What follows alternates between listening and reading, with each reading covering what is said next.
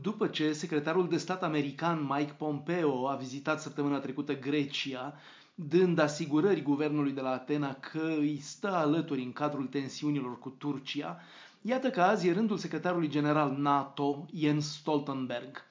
Amestecul potențial al Turciei, membru în NATO ca și Grecia, în conflictul din Nagorno-Karabakh dintre Armenia și Azerbaijan, a produs deja tensiuni suplimentare în NATO. Ieri, înainte de a porni spre Grecia, Stoltenberg a discutat despre asta cu ministrul turc de externe, Mevlut Cavusoglu. Stoltenberg i-a cerut în mod formal lui Cavusoglu să folosească influența Turciei asupra Azerbaijanului pentru a obține încetarea imediată a ostilităților. Dar exact în acel moment, Erdogan îmboldea Azerbaijanul să lupte până când va lua înapoi totalitatea teritoriilor pierdute în Karabakh și în jurul enclavei la începutul anilor 1990, într-un război care n-a încetat niciodată de atunci și care a făcut peste 30.000 de morți.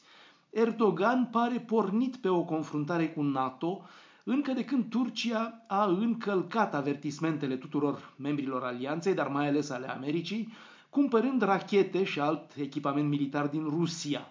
Gestul lui Erdogan era limpede mai degrabă politic decât dictat de rațiuni militare, deoarece atunci când a avut nevoie de garanții de securitate și o protecție împotriva proiectilelor la granița cu Siria, Erdogan a făcut apel la NATO pentru a obține instalarea unor rachete militare de tip Patriot. Statele Unite au la rândul lor nevoie de Turcia, deoarece baza militară de la Incirlik, în sud, în apropierea graniței cu Siria, e singura bază militară americană din Orientul apropiat care adăpostește armament nuclear. Evacuarea armamentului nuclear de la Incirlik este un plan permanent al Pentagonului, pentru că baza militară de acolo a devenit nesigură după ce Erdogan a permis în mod repetat organizarea de manifestații de protest în fața bazei împotriva prezenței militare americane, lucru neobișnuit în Turcia. Au urmat intervențiile militare unilaterale ale Turciei în Siria și indirect în Libia, dar mai ales operațiunile de forare după petrol și gaze în apele teritoriale ale Ciprului și Greciei, aceasta din urmă și ea membru în NATO.